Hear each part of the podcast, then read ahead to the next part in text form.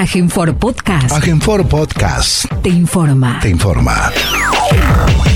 Como todos los medios días, el gobierno de la provincia de Formosa, a través del Consejo de Atención Integral de la Emergencia COVID-19, brinda el parte informativo sobre la situación diaria de la pandemia y todas las situaciones que se generan en un estado de aislamiento social obligatorio en el territorio formoseño.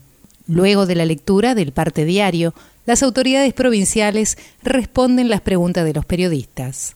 Daremos lectura a continuación al parte informativo número 386 del día de hoy, 29 de marzo del 2021, del Consejo de Atención Integral de la Emergencia COVID-19, doctor Enrique Servián.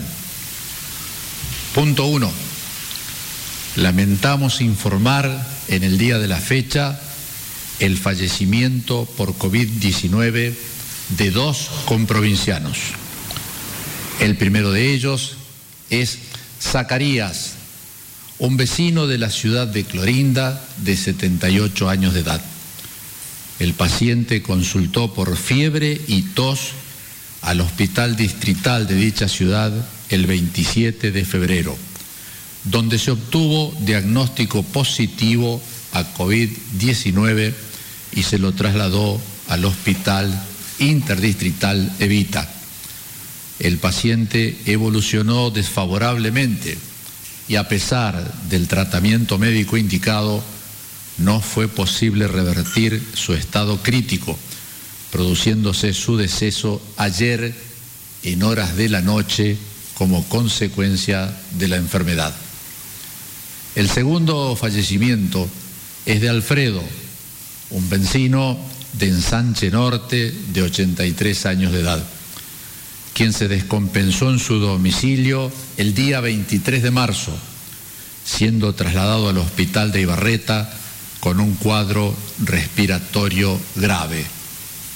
Debido a su estado crítico, fue derivado al hospital de alta complejidad Juan Domingo Perón ingresando en estado grave y requiriendo asistencia respiratoria mecánica.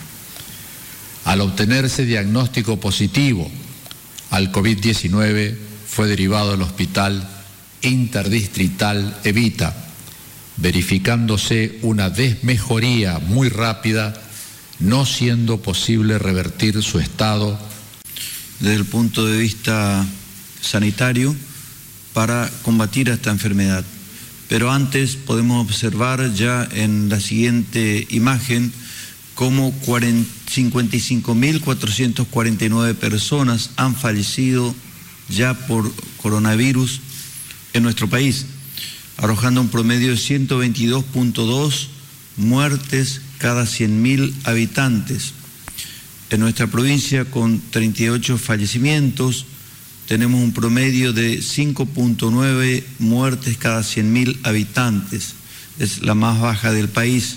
Recordemos que la más alta del país es la Cava, que tiene un promedio de muertes cada 100.000 habitantes que duplica al promedio nacional. Podemos observar acá cómo en el día de ayer se realizaron 3.590 hisopados en toda la provincia. El total de test realizados en la provincia desde el inicio de la pandemia es de 233.192 con un 1.05% de positividad. Podemos observar acá como todos los distritos sanitarios en los cuales está subdividida la provincia, que son las regiones, Todas han trabajado. El Distrito Sanitario número uno, con cabecera en Ingeniero Juárez, 126 personas han sido estudiadas. El Distrito Sanitario número dos, cuya cabecera es Las Lomitas, 323 personas. El Distrito Sanitario número tres, cuya cabecera es el Hospital Distrital de Ibarreta, 269 personas. El Distrito Sanitario número cuatro, cuyo hospital distrital de cabecera está en Laguna Blanca, 104 personas, el distrito sanitario número 5, cuya cabecera es el Colorado, 158 personas han sido estudiadas, mientras que el distrito sanitario número 6, cuya cabecera es el hospital distrital de esa misma localidad de Pirané, 267 personas han sido estudiadas. En Clorinda, en el día de ayer, 132 personas han sido estudiadas por rastrillajes. En Formosa Capital, 2.111 en total las cuatro regiones sanitarias en las cuales se ha subdividido la ciudad han hecho este número de testeos. En el día de ayer, 28 de marzo, durante toda la mañana, se llevó a cabo la vacunación contra el coronavirus de los adultos mayores nacidos en esta ciudad en los años 1954, 1955 y 1956. Así, Formosa ya superó las 50.000 dosis aplicadas de las tres vacunas disponibles en el país en los distintos grupos poblacionales, posicionándose como una de las provincias con el mayor porcentaje de dosis aplicadas, más del 90% según la cantidad recibida, teniendo como prioridad los adultos mayores, personal de salud, fuerza de seguridad, entre otros. Asimismo, y como fue anunciado por la ministra de Salud de la Nación, la doctora Carla Bisotti, se diferirá por tres meses la aplicación de las segundas dosis de vacunas contra el COVID-19 con el objetivo de proteger a la mayor cantidad de personas con alguna condición de riesgo lo antes posible y reducir así el impacto de las muertes por esta enfermedad. Hoy la provincia recibió un nuevo lote de vacunas de Sputnik V conformado por 4.800 dosis del primer componente destinada a avanzar con la inmunización de más formoseñas y formoseños.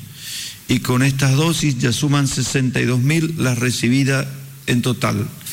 Y acaba de anunciar el gobernador a través de sus redes oficiales la vacunación de adultos mayores en siete localidades avanzando con la campaña de vacunación contra el COVID-19, informamos que el día miércoles 31 de marzo estarán recibiendo la vacuna los adultos mayores de las clases 1950 y anteriores, residentes en las localidades de Pirané, Palo Santo, Fontana, Estanilado del Campo, Ibarreta y Subteniente Perín. En esa misma jornada del miércoles 31, serán vacunados los adultos mayores de las clases 1957 y 1958 residentes en Formosa Capital. Seguimos trabajando intensamente para vacunar a la mayor cantidad posible de personas a medida que recibimos las dosis de vacunas, priorizando con criterio epidemiológico a los más vulnerables y a los lugares con mayor incidencia de COVID-19. Nuestra meta es alcanzar a toda la población objetivo en el menor tiempo posible para dejar atrás los momentos más difíciles que nos plantea la pandemia. A pesar del tratamiento recibido, produciéndose su fallecimiento hoy en horas de la mañana como consecuencia de la enfermedad. Expresamos nuestras más sentidas condolencias a los familiares y seres queridos de Zacarías y de Alfredo. Punto 2. En las últimas 24 horas se han realizado 3.590 test de vigilancia y búsqueda activa de casos, arrojando 71 de ellos resultados positivos a coronavirus en personas de entre 8 a 80 años, correspondiendo a las siguientes localidades. Clorinda, 28, 10 contactos estrechos, 9 consultas por síntomas, 6 por búsqueda activa, 2 controles por internación y una consulta por egreso de la ciudad. Ciudad de Formosa, 21, 14 por búsqueda activa, cuatro contactos estrechos, tres consultas por síntomas. Laguna Blanca, 12 por búsqueda activa. Misión Laicí, cuatro, dos contactos estrechos, uno por búsqueda activa, una consulta por egreso. Riacho Jeje, dos contactos estrechos. Estanislao del Campo, uno contacto estrecho. Ibarreta, uno consulta por síntomas. Subteniente Perín, uno por búsqueda activa de casos. Ingreso desde otra jurisdicción, uno de la provincia de Buenos Aires. Punto 3. En el día de la fecha se dará de alta médica a 37 pacientes, siendo ellos 6 del Hospital Interdistrital Evita, 10 del Centro de Atención Sanitaria número 19 de la ciudad de Formosa, 3 del Centro de Atención Sanitaria número 18 de Formosa, 3 del Centro de Atención Sanitaria número 15 de Clorinda, 10 pacientes que estaban en aislamiento domiciliario en la ciudad de Clorinda, 5 pacientes se encontraban en aislamiento domiciliario en nuestra ciudad. Punto 4. Los, los, datos acumulados de la provincia al día de hoy son los siguientes. Total de casos diagnosticados 2.438. Total de pacientes recuperados 1.590. Casos activos 779. Fallecimientos por coronavirus 38. Casos en tránsito con egreso de la provincia 31. Cantidad de test realizados a la fecha 233.192, lo que significa el 1,05% de positividad. Punto 5. Con relación a las ciudades con incidencia diferenciada de COVID-19, los datos actuales son los siguientes. Formosa Capital, casos diagnosticados 641, casos activos 276, fallecimientos por coronavirus 6. Clorinda, casos diagnosticados 782, casos activos 301, fallecimientos por coronavirus 23. Ingeniero Juárez, casos diagnosticados 265, casos activos 0, fallecimientos por coronavirus 2. Punto 6. Los números de las últimas 24 horas relativos a la tarea preventiva que lleva adelante la policía en todo el territorio de la provincia son los siguientes. Ingreso de camiones de carga 537. Ingresos a la provincia 331 vehículos y 774 personas. Control en la vía pública 6.509 personas y 4.714 vehículos. Infracciones 8 vehículos y 215 personas por incumplimiento de las medidas sanitarias. Fiestas privadas intervenidas 4.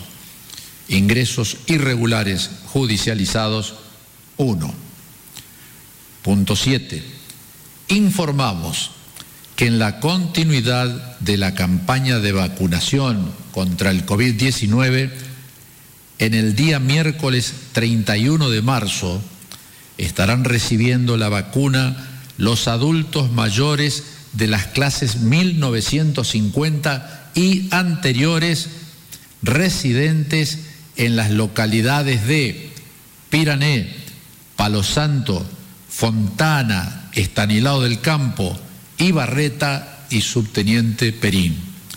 En esa misma jornada, la del miércoles 31, serán vacunados los adultos mayores de las clases 1957 y 58 residentes en la ciudad de Formosa capital. Las escuelas donde se realizarán esta tarea sanitaria serán previamente informadas a todos ustedes. Punto 8. Con provincianos. En el transcurso del mes de marzo ya han fallecido 20 formoseños y formoseñas, producto de la enfermedad del COVID-19. Es decir, más de la mitad del total de fallecimientos ocurridos en la provincia desde el inicio de la pandemia. En los últimos seis días fallecieron 10 comprovincianos, lo cual nos demuestra las graves consecuencias que tiene la propagación del virus y la necesidad de afianzar los cuidados preventivos, mientras continúa avanzando la campaña de vacunación en todo el territorio provincial. Insistimos en la correcta ventilación de todos los ambientes, incluyendo la apertura de ventanas de casas, oficinas y automóviles, el uso obligatorio y permanente del barbijo, el distanciamiento social y evitar toda circulación innecesaria o aglomeramiento de personas. Al salir de nuestros hogares y con más razón al transitar hacia otras localidades o provincias, aumentan significativamente el riesgo de contagio con los daños que ello trae aparejado. Seamos responsables y cuidadosos. La vida es lo único que no se recupera.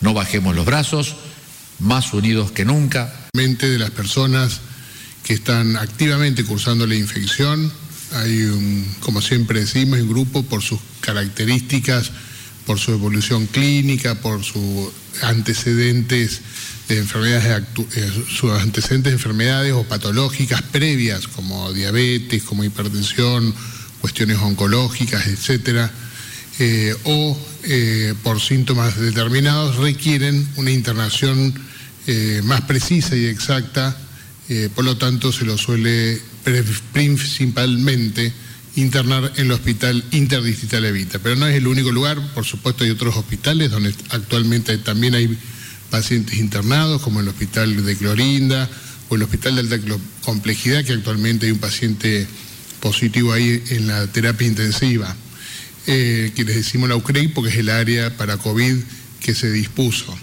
Eh, también en la sala general también hay otros pacientes internados en distintos hospitales, pero en el Hospital Evita, el cual concentra la principal cantidad de, pacientes, actualmente hay 80 de ellos internados en el hospital, de los cuales 28 están en la terapia intensiva. Y de estos, 25 son los que están con asistencia respiratoria mecánica. Eh, son los cuadros más graves, por supuesto, porque son que justamente los que requieren la asistencia respiratoria mecánica y tiene mayor riesgo eh, de fallecer, por desgracia, pero es así. La evolución de la infección hace que en algunas personas eh, evolucione peor que versus otras. Eh, siempre hay estudios que se trata de ver cuál es realmente esa causa, por qué a algunas personas les va peor que a otras. Pero bueno, eso todavía no hay nada claro, todos son hipótesis. sabemos, por ejemplo, que mayores de 60 son los más afectados, probablemente por su sistema inmunológico o el sexo masculino que tiene peor, eh, más posibilidad de fallecer que el sexo femenino. Todos, hay unas hipótesis, cuestiones genéticas o de algunos receptores, un montón de estudios que se están haciendo que aún todavía no tenemos exactamente. ¿Para qué nos serviría saber eso? Es, nos permitiría tener un tratamiento más eh, óptimo, dirigido, probablemente para poder salvar más vidas. Pero hasta ahora no hay un tratamiento específico, solamente son tratamientos como el plasma o el suero hiperinmune que se suele aplicar en situaciones de estudios clínicos, o sea, con consentimiento informado de la persona, o sea, está muy limitado su aplicación. Y no hay un tratamiento específico como un antibiótico para una bacteria en particular, por ejemplo el neumococo y unos antibióticos que sirven muy bien, eh, en este caso no tenemos un antiviral exclusivo. Por lo tanto, los tratamientos son combinados, en este caso, para los síntomas, si falta el aire, agregar oxígeno. En los casos cuando ya la evolución es un poco más avanzada, se puede agregar corticoides, que no debe administrarse inicialmente, eso es importante aclarar, porque algunas personas estuvieron tomando automedicándose con corticoides porque escucharon que en corticoides se utilizan estos casos, se utilizan en situaciones especiales, cuando ya la infección transcurrió un tiempo, el virus ya prácticamente no tiene que estar en el cuerpo porque si administramos el corticoides antes, eh, la eliminación del virus enlentece. Entonces podemos empeorar el cuadro. Por lo tanto, el uso de corticoides es muy preciso, déjeselo a la indicación del médico. Pero bueno, esperemos que sigan no apareciendo más casos, aunque es muy difícil que eso ocurra. Como verán ayer, la autora Claudia Rodríguez mostró unos gráficos donde muestra un aumento exponencial. Hemos batido récord al pico ocurrido en enero. Esperemos que no sigan aumentando. Necesitamos, por lo tanto, la colaboración, como muy bien ya se dijo recién, que eh, tenemos que respetar la distancia social, principalmente ventilar los ambientes, muy importante, y el uso del tapabocas o el barbijo, fundamental. Y el lavado de manos, por supuesto. Gracias. Buenos días. La primera pregunta es de Alejandro Richard, Radio Nacional Formosa, Radio Nacional Las Lomitas. Ante el crecimiento de la cantidad de casos y la gravedad de muchos de ellos, ¿con qué cantidad de respiradores mecánicos cuenta la provincia actualmente?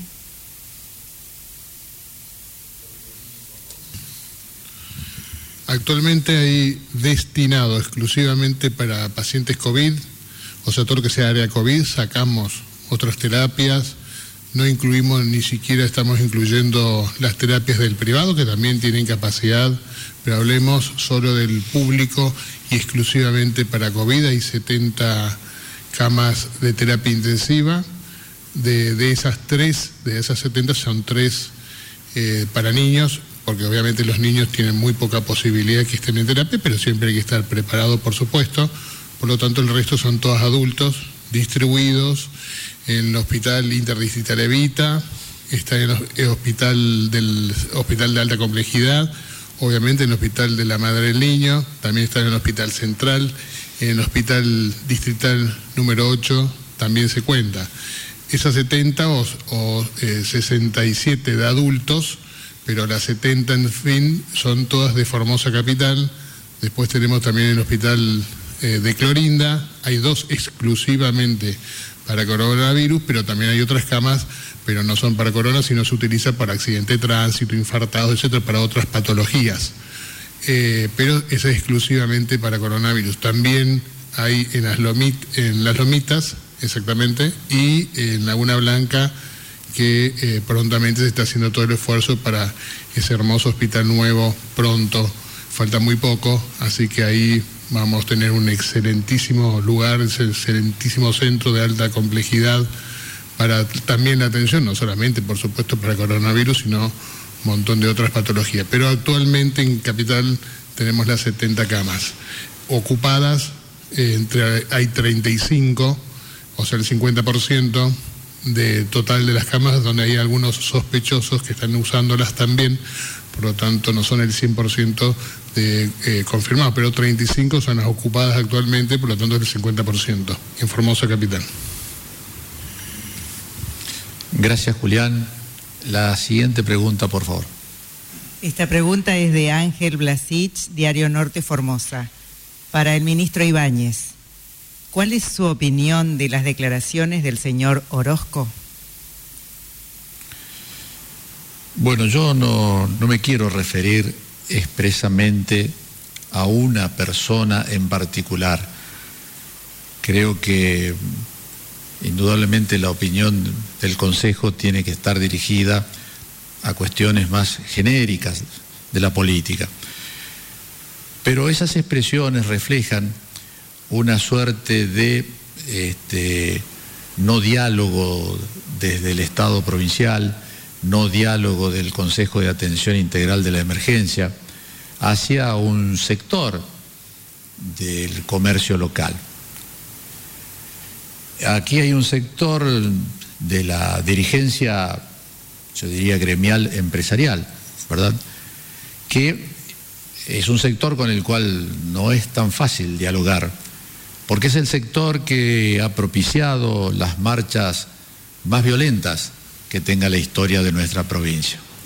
Y aparte de la violencia con la cual culminaron algunas marchas, las culminaron también con unos actos de agravio políticos muy importantes.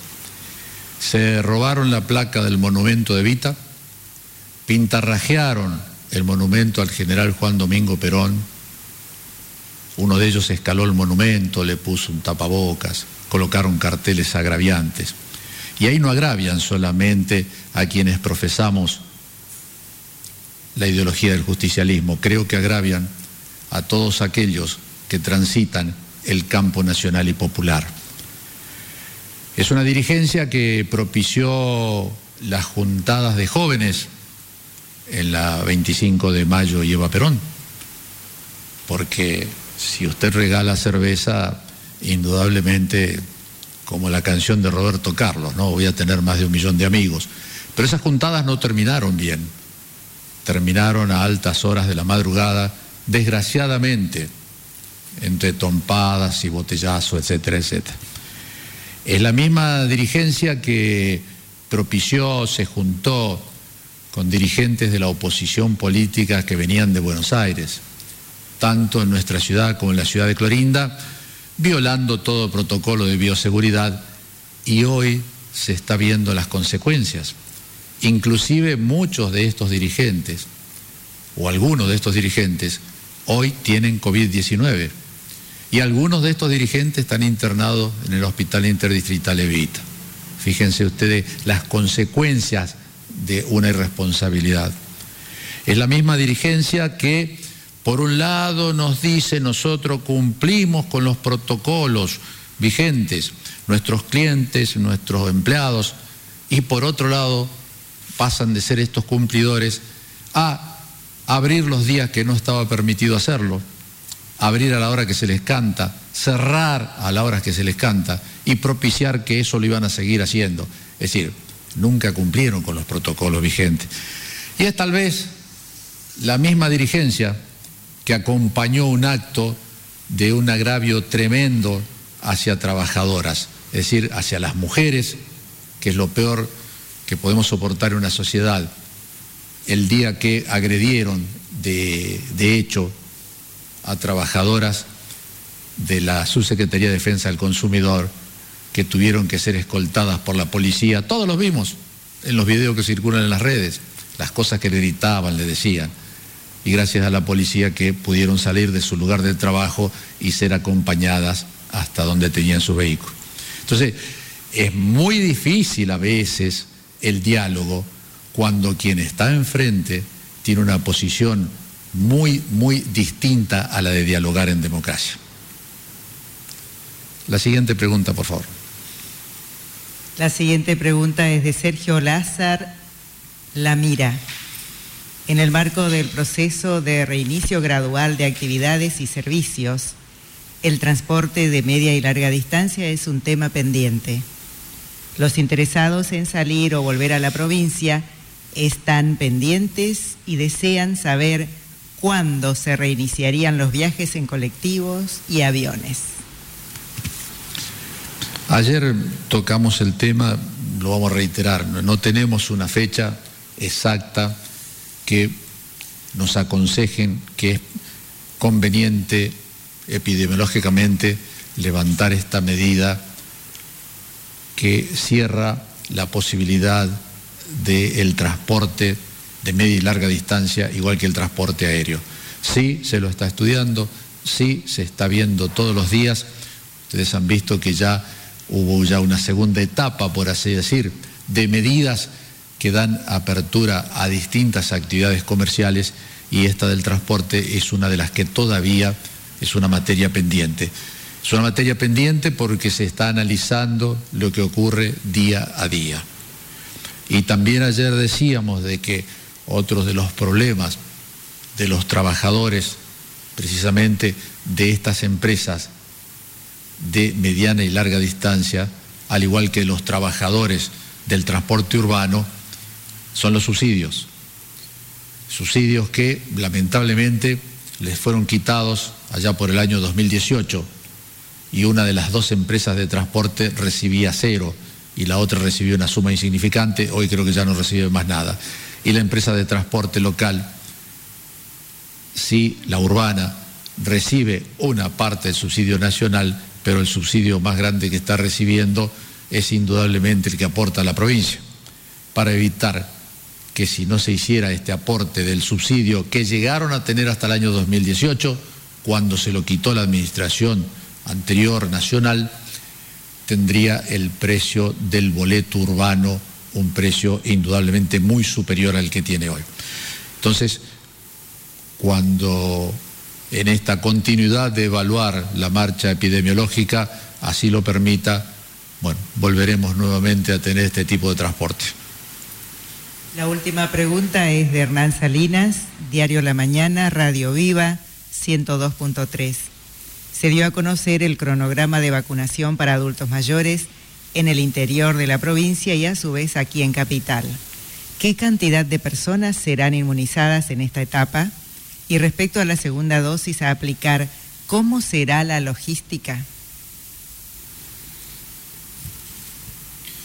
Bueno, oportunamente en el transcurso del día de hoy daremos a conocer cuáles serán los establecimientos educativos a utilizarse acá en Formosa Capital para aplicar a las clases nacidas en el año 1957 y 1958, que son aproximadamente 5.000 personas las que eh, van a recibir estas vacunas acá en Formosa Capital también en el transcurso de la tarde daremos a conocer este, todos los establecimientos educativos que corresponden a las localidades de Pirané, Palo Santo, Estanislao Campo, Ibarreta, Fontana y Perín, que ya están determinadas, pero bueno, este, esta tarde lo daremos a conocer y son aproximadamente 3.000 personas más que, serán, que recibirán estas dosis de vacunas.